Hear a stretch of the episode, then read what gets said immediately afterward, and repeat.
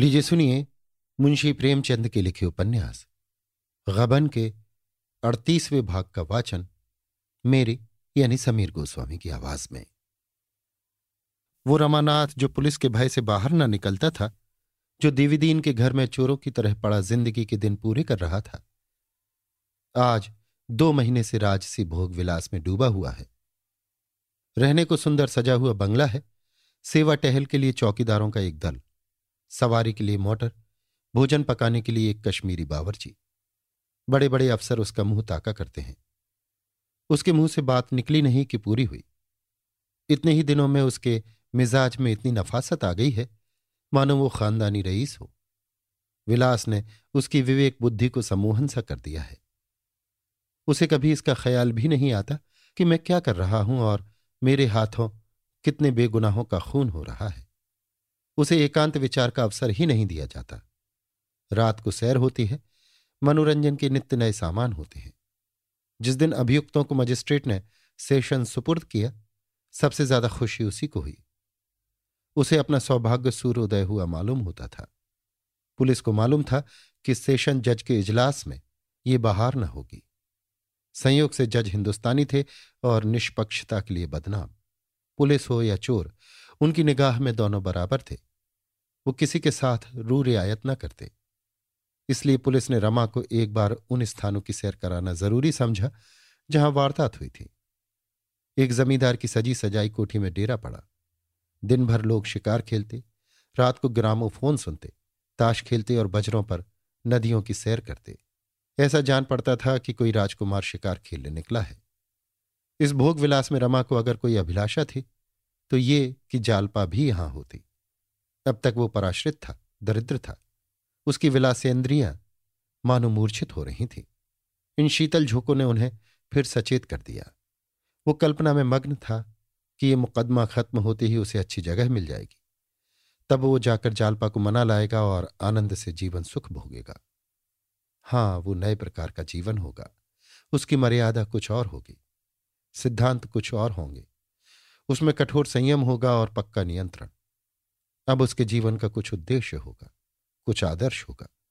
केवल खाना, सोना और रुपए के लिए हाय हाय करना ही जीवन का व्यवहार न होगा। इसी मुकदमे के साथ इस मार्गहीन जीवन का अंत हो जाएगा। दुर्बल इच्छा ने उसे ये दिन दिखाया था और अब एक नए और सुसंस्कृत जीवन का स्वप्न दिखा रही थी। शराबियों की तरह ऐसे मनुष्य भी रोज ही संकल्प करते हैं। लेकिन उन संकल्पों का अंत क्या होता है? नए नए प्रलोभन सामने आते रहते हैं और संकल्प की अवधि भी बढ़ती चली जाती है। नए प्रभात का उदय कभी नहीं होता। एक महीने देहात की सैर करने के बाद रमा पुलिस के सहयोगियों के साथ अपने बंगले पर जा रहा था। रास्ता देवी दीन के घर के सामने से था। कुछ दूर ही से उसे कमरा दिखाई दिया। अनायास ही उसकी निगाह ऊपर उठ गई। खिड़की के सामने कोई खड़ा था। इस वक्त देवदीन वहाँ क्या कर रहा है? उसने जरा ध्यान से देखा, ये तो कोई औरत है, मगर औरत कहाँ से आई? क्या देवीदीन ने वो कमरा किराए पर तो नहीं उठा दिया? ऐसा तो उसने कभी नहीं किया। मोटर जरा और समीप आई तो उस औरत का चेहरा साफ़ नज़र आने लगा। रमा चौंक पड़ा, ये जालपा है, बेशक जालपा है, मगर नहीं नहीं, जालपा यहाँ कैसे आएगी? मेरा पता ठिकाना उसे कहाँ मालूम? बुढ़े ने उसे खत तो नहीं लिख दिया, जालपा ही है। नायब दरोगा मोटर चला रहा था। रमा ने बड़ी मिन्नत के साथ कहा, सरदार साहब, एक मिनट के लिए रुक जाइए। मैं जरा देवीदीन से एक बात कर लूँ। नायब ने मोटर जरा धीमी कर दी, लेकिन फिर कुछ सोचकर उसे आगे बढ़ा दिया। रमा ने तेज होकर कहा, आप तो मुझे कैदी बनाए हुए हैं। नायब ने खिसिया कर कहा, आप तो जानते हैं, डिप्टी साहब कितने जल्द जामे से बाहर हो जाते हैं। बंगले पर पहुंचकर रमा सोचने लगा, जालपा से कैसे मिलूं? वहाँ जालपा ही थी। इसमें अब उसे कोई शुभहा न था। आँखों को कैसे धोखा देता? हृदय में एक ज्वाला सी उठी हुई थी, क्या करूँ? कैसे जाऊँ? उसे कपड़े उतारने की सुधि भी न रही। पंद्रह मिनट तक वो कमरे के द्वार पर खड़ा रहा। कोई हिकमत न सूझी। लाचार पलंग पर लेट रहा। जरा ही देर में वो फिर उठा और सामने सहन में निकल आया। सड़क पर उसी वक्त बिजली की रोशनी हो गई। फाटक पर चौकीदार खड़ा था। रमा को उस पर इस समय इतना क्रोध आया कि गोली मार दे। अगर मुझे कोई अच्छी जगह मिल गई तो एक एक से समझूँगा। तुम्हें तो डिसमिस करा के छोड़ूँगा। कैसे शैतान की तरह सिर पर सवार है? मुँह तो देखो जरा। मालूम होता है बकरी की दुम है। वाह रे, आपकी पकड़ी। गोया बोझ ढोने वाली कुली है। अभी कुत्ता भूख पड़े तो आप दुम दबाकर भागेंगे। मगर यहाँ ऐसे डटे खड़े हैं। मानो किसी किले के द्वार की रक्षा कर रहे हैं। एक चौकीदार ने आकर कहा इंस्पेक्टर साहब ने बुलाया है। कुछ नए तवे मंगवाए हैं। रमा ने झल्ला कर कहा, मुझे इस वक्त फुर्सत नहीं है। फिर सोचने लगा, जालपा यहाँ कैसे आई? अकेले ही आई है या कोई साथ है? जालिम ने बुढ़े से एक मिनट भी बात न करने दिया। जालपा पूछेगी तो ज़रूर कि क्यों भागे थे। साफ़ साफ़ कह दूँगा, उस समय और कर ही कह सकता था। पर इन थोड़े दिनों के कष्ट ने जीवन का प्रश्न तो हल कर दिया। अब आनंद से ज़िंदगी कटेगी। कोशिश करके उसी तरफ़ अपना तबादला करवा लूँगा। ये सोचते सोचते रमा को ख्याल आया कि जालपा भी यहाँ मेरे साथ रहे तो क्या हराज है? बाहर वालों से मिलने की रोक टोक है।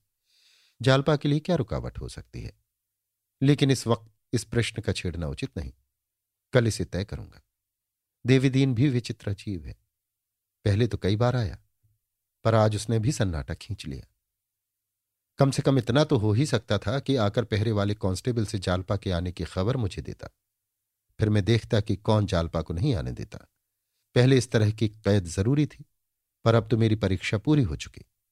शायद सब लोग खुशी से राज़ी हो जाएँगे। रसोईया थाली लाया। मांस एक तरह का था। रमा थाली देखते ही झल्ला गया। इन दिनों रुचिकर भोजन देखकर ही उसे भूख लगती थी। जब तक चार पाँच प्रकार का मांस ना हो चटनी अचार न हो, उसकी तृप्ति न होती थी। बिगड़ कर बोला, क्या खाऊं? तुम्हारा सिर? थाली उठा ले जाओ। रसोई ने डरते डरते कहा, हुजूर, इतनी जल्द और चीज़ें कैसे बनाता?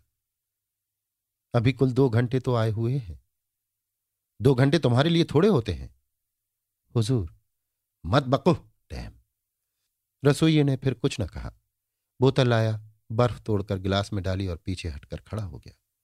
रमा को इतना क्रोध आ रहा था कि रसोई को नोच खाए। उसका मिजाज इन दिनों बहुत तेज हो गया था।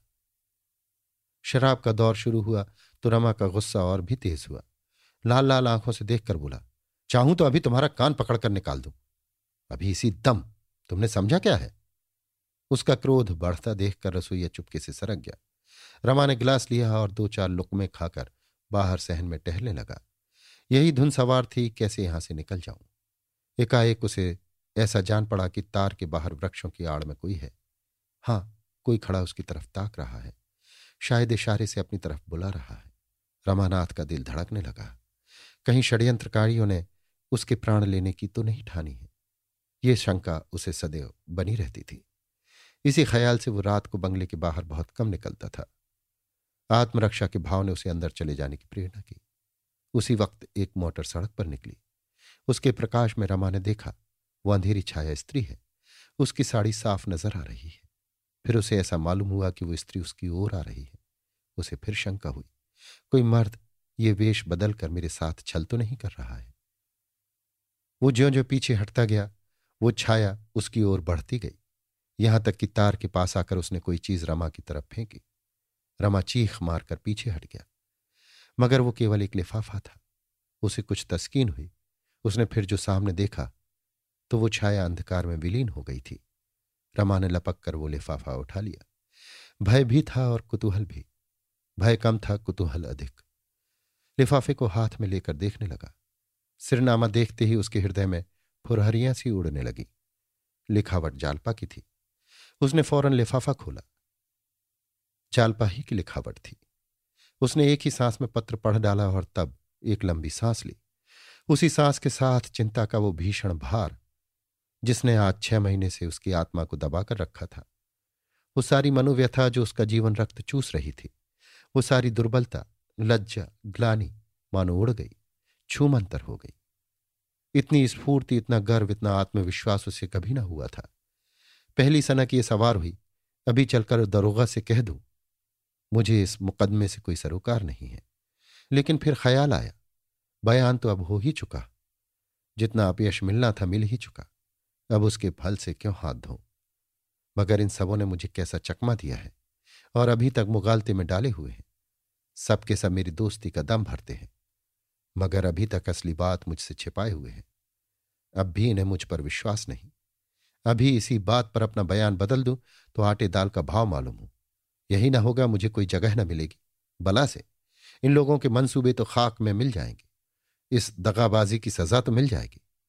और ये कुछ ना सही, इतनी बड़ी बदनामी से तो बच जाऊँगा। ये सब शरारत ज़रूर करेंगे, लेकिन झूठा इल्ज़ाम लगाने के सिवा और कर ही कह सकते हैं? जब मेरा वहाँ रहना साबित ही नहीं तो मुझ पर दोष ही क्या लग सकता है? सबों के मुँह में कालिख लग जाएगी। मुँह तो दिखाया ना जाएगा, मुकदमा क्या चलाएँगे?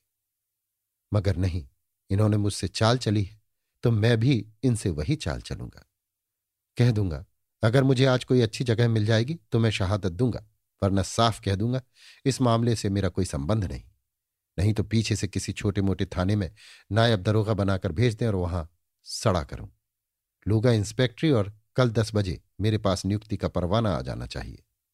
वो चला कि इसी वक्त दरोगा से कह दूँ, लेकिन फिर रुक गया। एक बार जालपा से मिलने के लिए उसके प्राण तड़प रहे थे। उसके प्रति इतना अनुराग, इतनी श्रद्धा उसे कभी ना हुई थी। मानो वो कोई देवी शक्ति हो, जिसे देवताओं ने उसकी रक्षा के लिए भेजा हो। दस बज गए थे। रमानाथ ने बिजली गुल कर दी और बरामदे में आकर ज़ोर से किवाड़ बंद कर दिए, जिसमें पहरे वाले सिपाही को मालूम हो कि अंदर से किवाड़ बंद करके सो रहे हैं। वो अंधेरे बरामदे में एक मिनट खड़ा रहा, तब आहिस्ता से उतरा और कांटेदार फेंसिंग के पास आकर सोचने लगा, उस पार कैसे जाऊँ? शायद अभी जाल पर बगीचे में हो। देवी दीन ज़रूर उसके साथ होगा। केवल यही तार उसकी राह रोके हुए था। उसे फांद जाना असंभव था। उसने तारों के बीच से होकर निकल जाने का निश्चय किया। अपने सब कपड़े समेट लिए और कांटों को बचाता हुआ सिर और कंधे को तार के बीच में डाला। पर न जाने कैसे कपड़े फंस गए। उसने हाथ से कपड़ों को छुड़ाना चाहा तो आस्तीन कांटों में फंस गई। धोती भी उलझी हुई थी। बेचारा बड़ी संकट में पड़ा। न इस पार जा सकता था, न उस पार। जरा भी असावधानी हुई और कांटे उसकी देह में चुभ जाएँगे। मगर इस वक्त उसे कपड़ों की परवाह न थी। उसने गर्दन और आगे बढ़ाई और कपड़ों में लंबा चीरा लगाता हुआ उस पार निकल गया। सारे कपड़े तार तार हो गए। पीठ में भी कुछ खरोंचे लगे, पर इस समय कोई बंदूक का निशाना बांधकर भी उसके सामने खड़ा हो जाता तो भी वो पीछे न हटता। फटे हुए कुर्ते को उसने वहीं फेंक दिया। गले की चादर फट जाने पर भी काम दे सकती थी। उसे उसने ओढ़ लिया, धोती समेट ली और बगीचे में घूमने लगा। सन्नाटा था। शायद रखवाला खटी खाना खाने गया हुआ था। उसने दो तीन बार धीरे धीरे जालपा का नाम लेकर पुकारा भी। किसी की आहट न मिली। पर निराशा होने पर भी मोह ने उसका गला न छोड़ा। उसने एक पेड़ के नीचे जाकर देखा। समझ गया, जालपा चली गई। वो उन्हीं पैरों देवी दीन के घर की ओर चला। उसे जरा भी शोक न था। भला से किसी को मालूम हो जाए कि मैं बंगले से निकल आया हूँ। पुलिस मेरा कर ही कह सकती है। मैं कैदी नहीं हूँ, गुलामी नहीं लिखाई है। आधी रात हो गई थी। देवी दीन भी आध घंटा पहले लौटा था और खाना खाने जा रहा था कि एक नंगे धड़ंगे आदमी को देखकर चौंक पड़ा। रमा ने चादर सिर पर बाँध ली थी और देवी दीन को डराना चाहता था। देवी दीन ने सशंक होकर कहा, कौन है? सहसा पहचान गया और झपट कर उसका हाथ पकड़ता हुआ बोला तुमने तो भैया खूब भेस बनाया है। कपड़े क्या हुए? रमा तार से निकल रहा था, सब उसके कांटों में उलझ कर फट गए। देवी, राम राम, देह में तो कांटे नहीं चुभे। रमा, कुछ नहीं, दो एक खरोंचे लग गए। मैं बहुत बचा कर निकला। देवी, बहू की चिट्ठी मिल गई ना? रमा, हाँ, उसी वक्त मिल गई थी। क्या वो भी तुम्हारे साथ थी? देवी, वो मेरे साथ नहीं थी। मैं उनके साथ था। जब से तुम्हें मोटर पर आते देखा, तभी से जाने जाने लगाए हुए थी। रमा, तुमने कोई खत लिखा था? मैंने कोई खत पत्तर नहीं लिखा भैया। जब वो आई तो मुझे आप ही अचंभा हुआ कि बिना जाने बूझे कैसे आ गई पीछे से उन्होंने बताया, वो शतरंज वाला नक्शा उन्हीं ने पराग से भेजा था और इनाम भी वहीं से आया था। रमा की आँखें फैल गईं। जालपा की चतराई ने उसे विस्मय में डाल दिया। इसके साथ ही पराजय के भाव ने कुछ खिन्न कर दिया। यहाँ भी उसकी हार हुई, इस बुरी तरह। बुढ़िया ऊपर गई हुई थी। देवी दीन ने जीने के पास जाकर कहा, अरे, क्या करती है? बहू से कह दे, एक आदमी उनसे मिलने आया है। ये कहकर देवीदीन ने फिर रमा का हाथ पकड़ लिया और बोला, चलो, अब सरकार में तुम्हारी पेशी होगी। बहुत भागे थे। बिना वारंट के पकड़े गए। इतनी आसानी से पुलिस भी ना पकड़ सकती। रमा का मनोल्लास द्रवित हो गया था। लज्जा से गड़ा जाता था। जालपा के प्रश्नों का उसके पास क्या जवाब था, जिससे वो भागा था। उसने अंत में उसका पीछा करके परास्ते ही कर दिया। वो जालपा के सामने सीधी आँखें भी तो न कर सकता था। उसने हाथ छुड़ा लिया और जीने के पास ठिटक गया। देवीदीन ने पूछा, क्यों रुक गए? रमा ने सिर खुचलाते हुए कहा, चलो मैं आता हूँ। बुढ़िया ने ऊपर ही से कहा, पूछो कौन आदमी है, कहाँ से आया है? देवीदीन ने विनोद किया, कहता है, मैं जो कुछ कहूँगा, बहू से ही कहूँगा। कोई चिट्ठी लाया है? नहीं। सन्नाटा हो गया। देवीदीन ने एक क्षण के बाद पूछा, कह दू लौट जाए? जालपा जीने पर आकर बोली, कौन आदमी है? पूछती तो हूँ। कहता है, बड़ी दूर से आया हूँ। है कहाँ? ये क्या खड़ा है? अच्छा बुला लो। रमा चादर ओढ़े, कुछ झिझकता, झेपता, कुछ डरता जीने पर चढ़ा। जालपा ने उसे देखते ही पहचान लिया। तुरंत दो कदम पीछे हट गई। देवदीन वहाँ ना होता तो वो दो कदम और आगे बढ़ी होती। उसकी आँखों में कभी इतना नशा न था। अंगों में कभी इतनी चपलता न थी। कपूल कभी इतने न दमके थे। हृदय में कभी इतना मृदुकंपन न हुआ था। आज उसकी तपस्या सफल हुई। अभी आप सुन रहे थे मुंशी प्रेमचंद के लिखे उपन्यास, गबन के अड़तीसवें भाग का वाचन, मेरी यानी समीर गोस्वामी की आवाज़ में।